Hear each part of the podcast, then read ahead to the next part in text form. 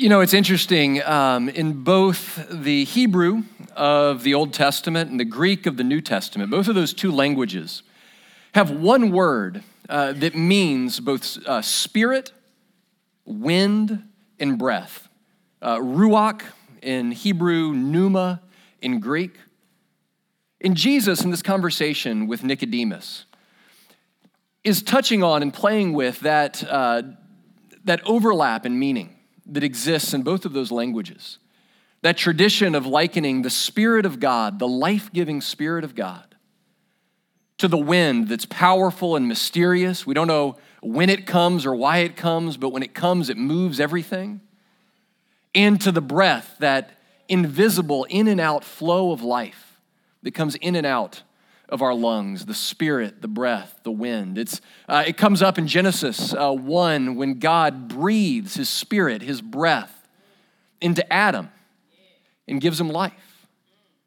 We see it maybe most vividly in all of the Israelite scriptures in that beautiful passage in Ezekiel 37. It's a strange story. But God takes a prophet, a preacher, a man named Ezekiel. He takes him out into a valley. It's called the Valley of Dry Bones. God takes him on this scenic tour of a mass grave. And he gets there, and it's this valley that's full of bones, not just dead bodies, but long since dead bones, scattered bones, lifeless bones, sun-bleached and dry, dusty. And God asks Ezekiel, he says, can these bones live? Can what's dead come alive again?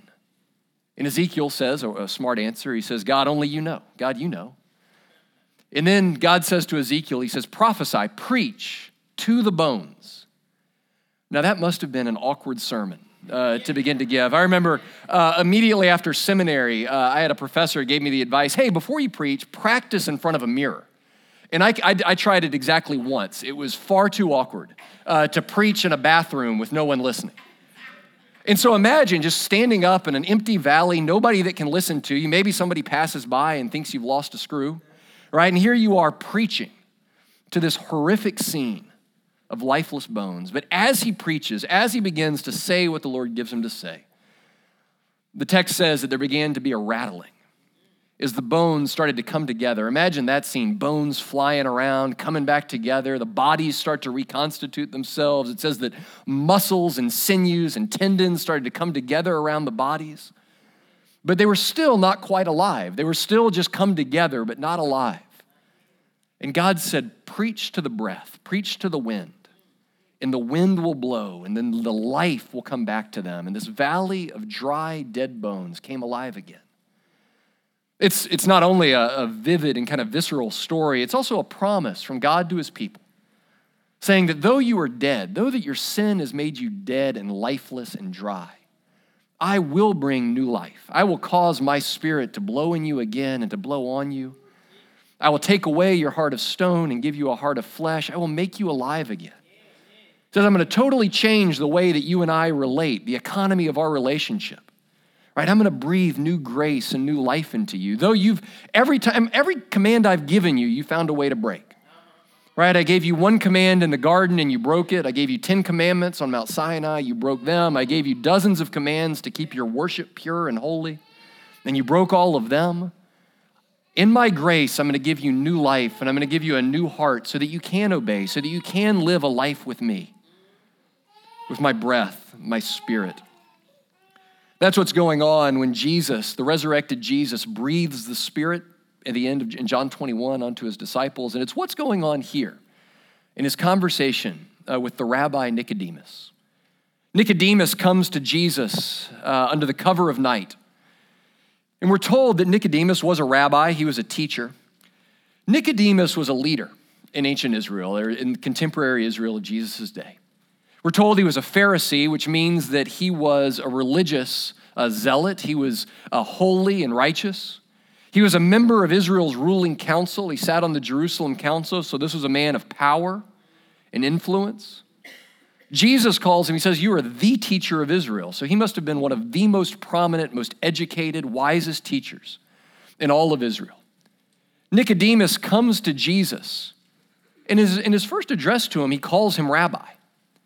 So here's what's Nicodemus doing.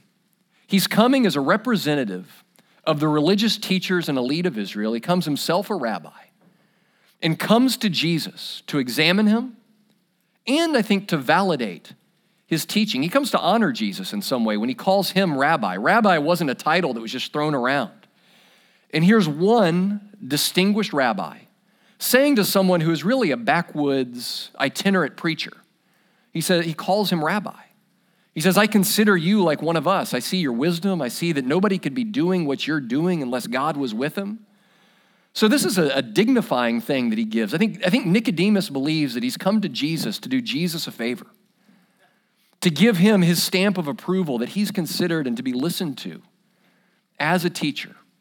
And this is a seal that would have meant something. Nicodemus, as we've said, was a man with a resume a mile long.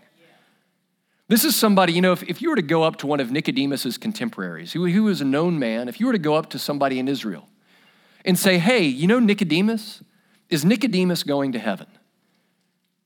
Somebody would have said to you, I sure hope so, because if Nicodemus isn't, then none of us are. He's been the best of us. He's the smartest, he's the wisest, he's the most righteous. And so you can imagine the shock that it must have been to Nicodemus when Jesus said, no one can see the kingdom of God unless he's born again. He goes on to say, you must be born again if you're to enter the kingdom of God. You, Nicodemus, even you, even the best, even the brightest, even the most righteous and the most morally pure, even you, Nicodemus, have to be born again.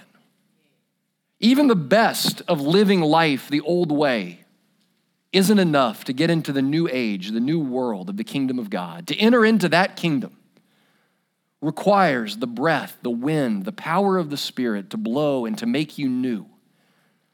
Jesus is offering something entirely new. So we can understand why Nicodemus might be confused. The last words that we hear from him are words of confusion. He says, how can this be? How can this happen? What are you talking about, Jesus?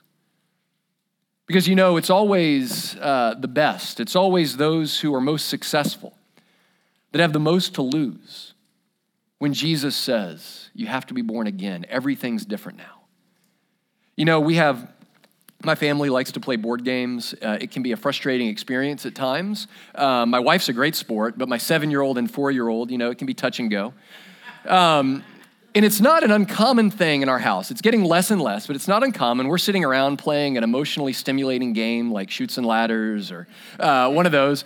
And we're playing the game, and Hart, my 4-year-old, whether through just pure exuberance and unintentional or through somewhat intentional rage, will turn over the whole game board. He'll get mad and he'll wipe the pieces off, or he'll just get excited and he'll start dancing and he'll knock everything off the board.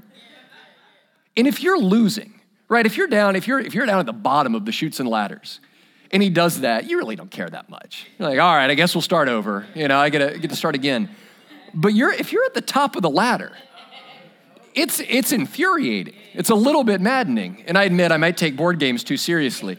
It's a little bit infuriating when your 4-year-old takes all of your hard-won lead and just turns the board over. And that must have been something like what Nicodemus was feeling here when he goes, I'm at the top of the ladder. You can't turn the ladder over after I've climbed this far, after I've built this resume, after I've gotten here. You can't tell me, surely this counts for something, right? Surely my resume matters a little bit. Surely I can carry some of it with me into the kingdom. And yet Jesus says, no. Even you have to be born again. You have to receive this new life. He says in verse 13, no one has ascended to heaven. No one has ascended to heaven, not even Nicodemus. Could climb the ladder and get to the top and get the life that he's longing for. There's something that John does that he recognizes throughout the gospel that I think we all know intuitively is true, is that there's two types of life in this world. One word that he uses is bios. It's just biological life. It's the life that you live by getting up in the morning, brushing your teeth, going about your business. Everyday biological life. And then there's zoe, what he calls later on in this place, eternal life, deep and lasting, everlasting life, life so deep and joyful and charged with meaning that it continues on now and into eternity. In most of our human intuition that there is more to life, that there is more to our life than just our daily existence, most of our best answers at getting to that other life, that transcendent life, most of our best answers have to do with climbing a ladder of some sort. We might believe that if we climb the ladder of educational attainment and we get the right degrees and we get smart enough, that we'll be wise enough and then we'll have real life. Or we might believe that spiritually, right, if we attain some kind of spiritual enlightenment, learn to pray the right kind of prayers, do the right kind of thing, then we can climb some kind of spiritual ladder and ascend to heaven. Or maybe it's moral. We believe that if we try hard enough and get good enough and fight sin hard enough, that we will climb the ladder and be rewarded with God. Or maybe some of us are so sick we can turn our families into a ladder to be climbed, right? That if we believe that if our kids turn out just the right way, if they're well-behaved enough and they do well enough in school and they love us well enough when they get older, then we will have made that life that's worth living. But Jesus says no one has ascended into heaven. All of us have repeated the error of Babel. Remember when they tried to build a tower tall enough that they could reach to heaven and meet God? That we've all done that again and again, and that the problem with ladders, the problem with ladder climbing is that they don't work, right? You can't reach heaven. The ladders that we climb, there's a few people at the top of them that are usually disillusioned when they get there.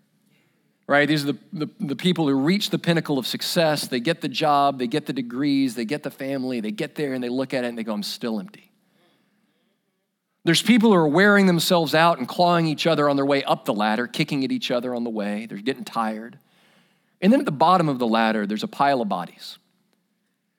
Those of us like you and me have tried maybe to climb the ladder, tried to live the life we thought we had to live, tried to do better, tried to be more.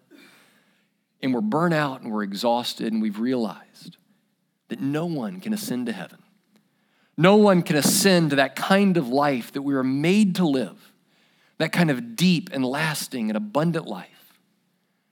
So what is it? Is it a cruel joke, right? That we're made for this kind of eternal, deep and lasting life and yet we can't get to it?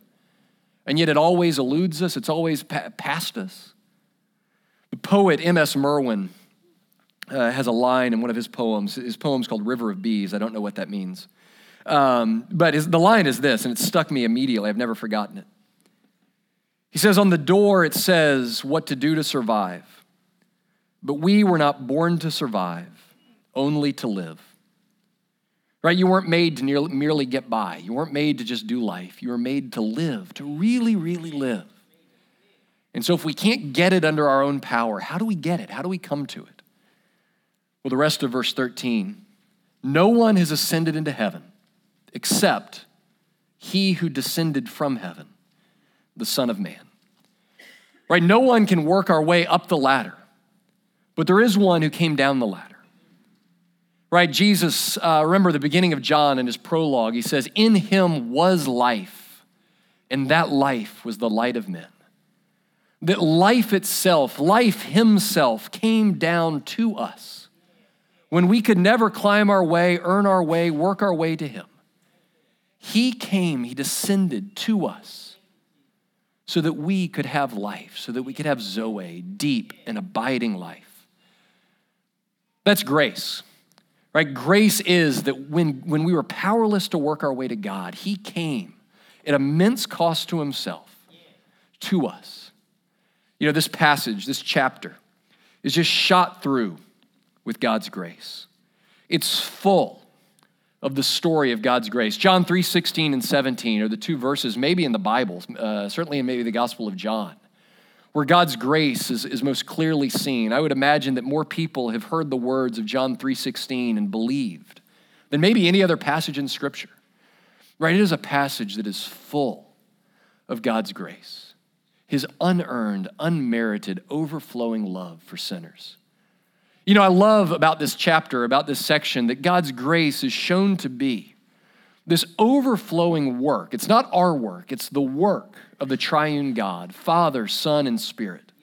giving their life to us, right? Each member of the Trinity, Father, Son, and Spirit, is involved in showing out and giving up this incredible love to us, right? You know, John is very concerned with the Trinity. He goes back all the way in the prologue. He tells us that Jesus was pre-existent with God, right? In the beginning was the Word, and the Word was God, and the Word was with God, right? Now the gospel, this incredible free offer of grace, is what's always been shared between the Father, Son, and Spirit, this kind of overwhelming love and honor and acceptance, this bubbling over love that in the gospel comes out and overflows onto humanity, what they've always enjoyed together. It's like you took a bottle of champagne, right, just already bubbling and full of life, and you shook it up, and you popped the top, and the champagne just sprayed everywhere. Yeah.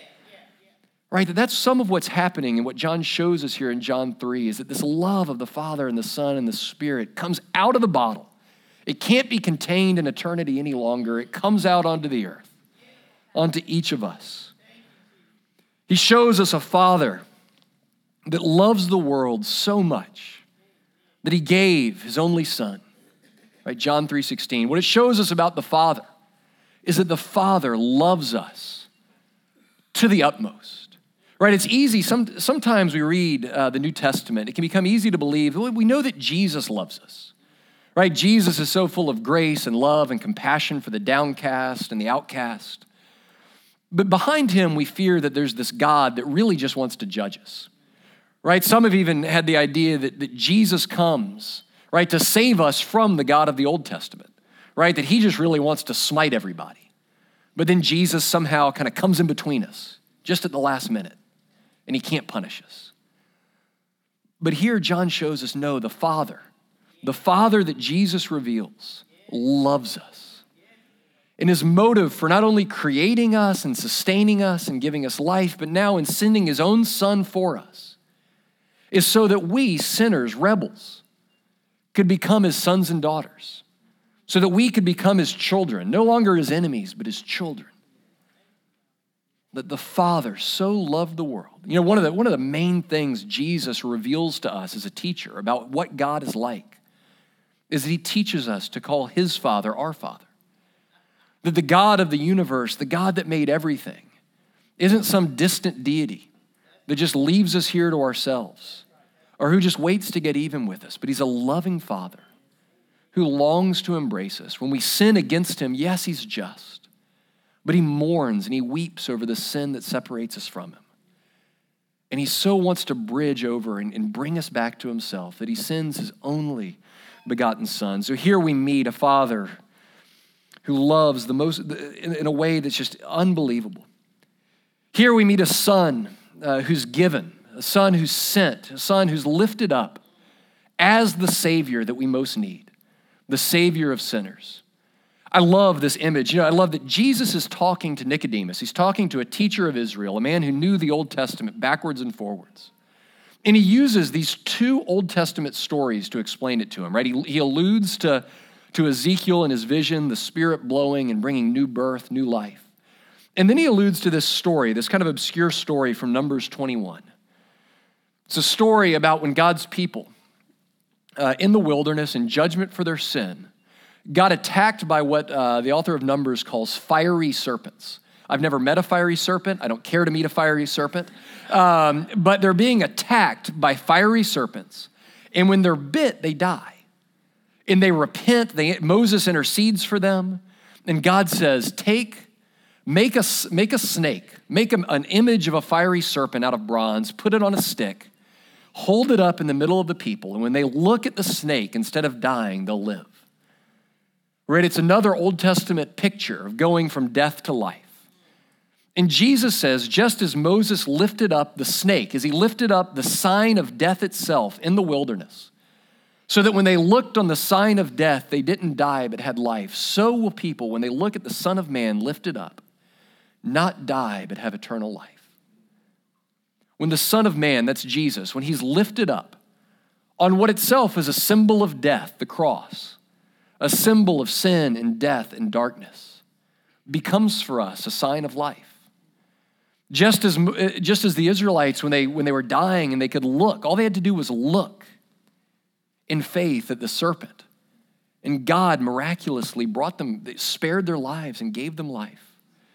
Jesus is saying, so will you sinners when you look to me, when you look up, out of your own sin, out of your own effort, out of your own attempts to ascend your way to God, when you just look at Jesus, look at him lifted up and dying there for you, you too will go from death to life. You too will find real life.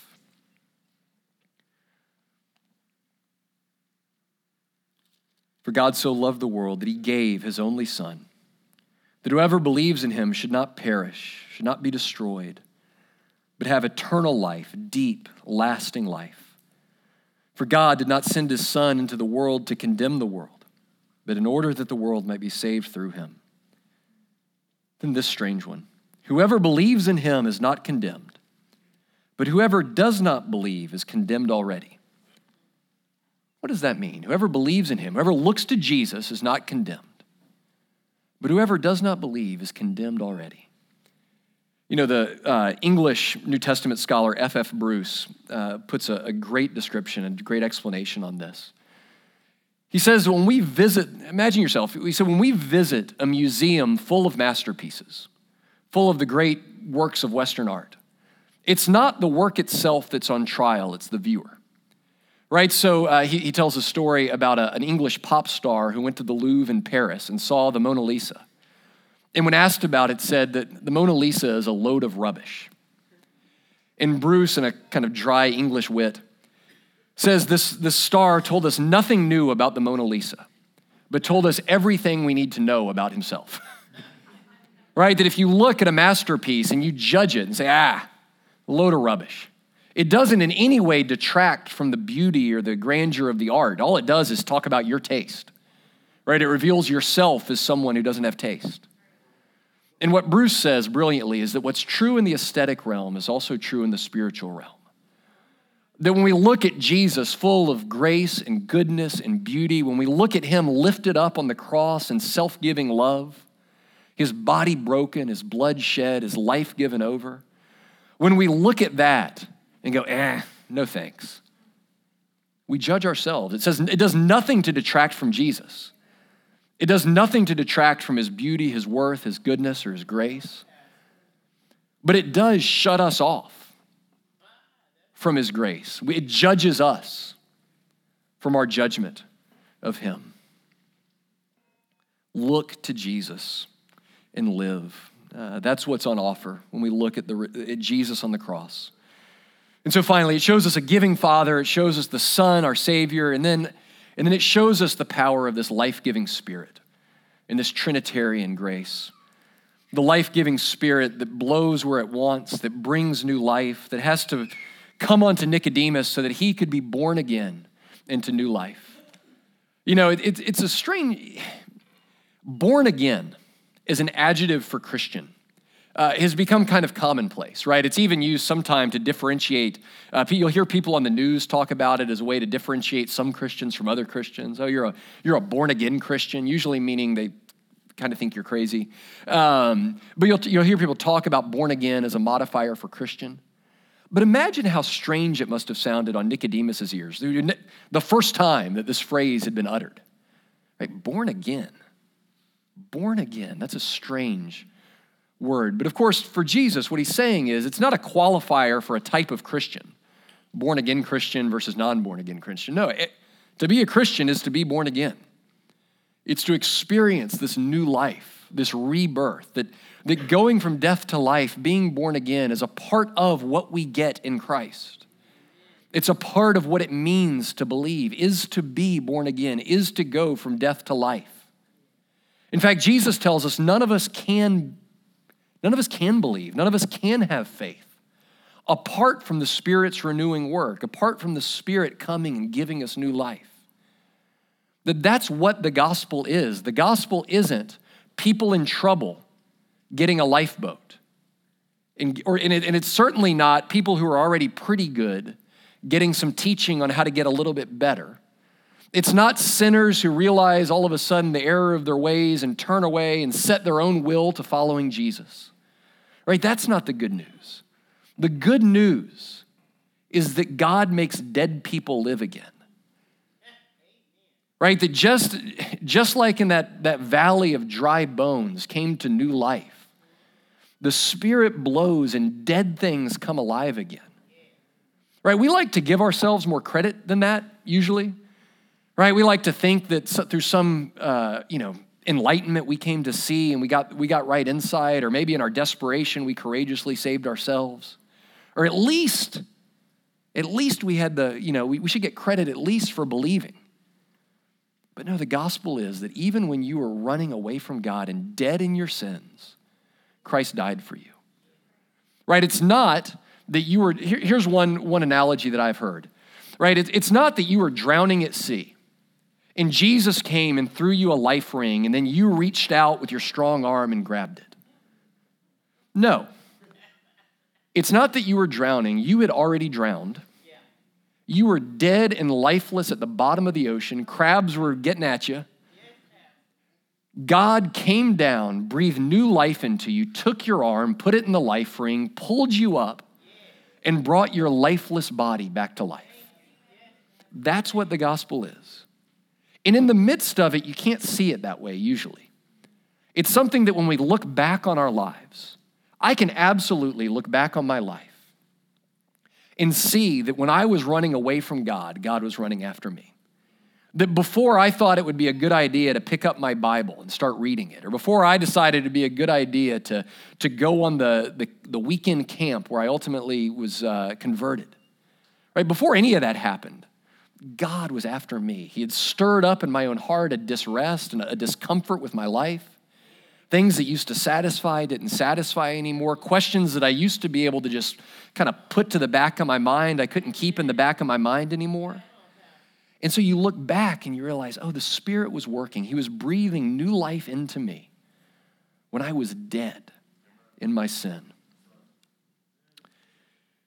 Thomas Aquinas, the great medieval theologian, put it this way: the recreation of a single human heart is a greater miracle than the original creation of the entire universe, right? The recreation of a single life, a heart going from dead to alive again, resurrection. If you think about it, is a more profound miracle than the original creation of the entire universe. Because it takes something that not only was lifeless, but that was actually actively working against life, was actively in rebellion against God. And so, friends, if you've looked to Jesus, if you've found life in Jesus, you have been a recipient of the greatest miracle known to man. You have been a recipient of an absolute, irrefutable miracle. And all it takes to be in on that is to look to Jesus, to look to him by faith. If you're feeling stirred and dissatisfied with your life, with your sin, with your questions, if you can't put them away anymore, Jesus says all you have to do is look to Jesus. Look and believe, and you'll have life. What should a people be like who really believes about themselves that I rebelled against God, I was dead in my sin, and then all of a sudden a wind blew. The Spirit came into my life. I went from death to life, resurrected. I have this new life with the Father, the Son, and the Spirit.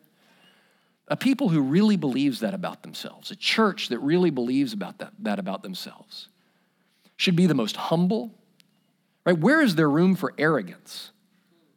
If you believe you were such a mess that Jesus had to bring you from death to life, there shouldn't be a shred of arrogance in us. We should be the most in awe and grateful people in the universe. We should be a people who receive everything we get as a gift, who live to join with Jesus in proclaiming this message in word and deed everywhere we can. First of all, to our own hearts. And so let's pray. Lord Jesus, we come to you. We admit, Lord, that oftentimes we've placed our hope in our own abilities to ascend the ladder We've placed our hope in our own abilities to overcome our worst habits and addictions, our own abilities to advance ourselves, our own abilities at work and at home. Lord Jesus, we've come to the end of ourselves. We admit that no one, certainly not us, can ascend our way to heaven. And so, Lord Jesus, we thank you that you descended to us, that you came to give the life that you've always shared with your Father to us, that you came to be lifted up on the cross so that we might look to you and live. Holy Spirit, we thank you that you have blown new life into the dead bodies that we live in, that you've made us alive together with Christ. Lord Jesus, we pray that you would fill our hearts with gratitude, with awe, with worship, with humility, that we would never lose sight of the wonder of the miracle that is you and your life poured out for us. It's in Jesus' name we pray. Amen.